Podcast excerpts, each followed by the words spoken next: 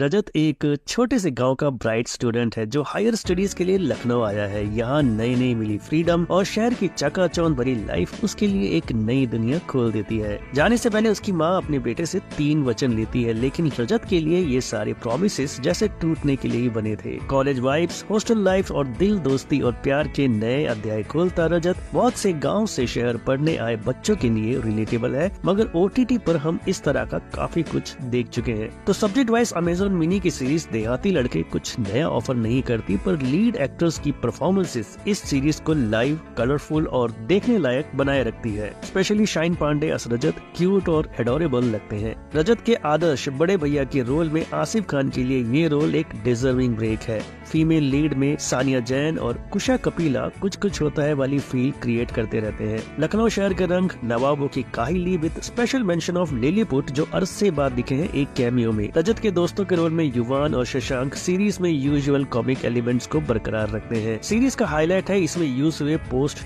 thousand के कुछ super hit romantic song जो एक फील गुड चार्म रचे हैं शशांक भारतीय के उपन्यास पर आधारित ये सीरीज अभी अधूरी है और इसका सेकेंड सीजन रजत की इस टीन लाइफ के कुछ नए आयाम दर्शकों के लिए खोलेगा देहाती लड़के एक टाइम पास सीरीज है जो आप देख सकते हैं अपने स्कूल कॉलेज के दोस्तों के साथ देहाती लड़के को फिल्म की बात की रेटिंग रहेगी फाइव स्टार्स की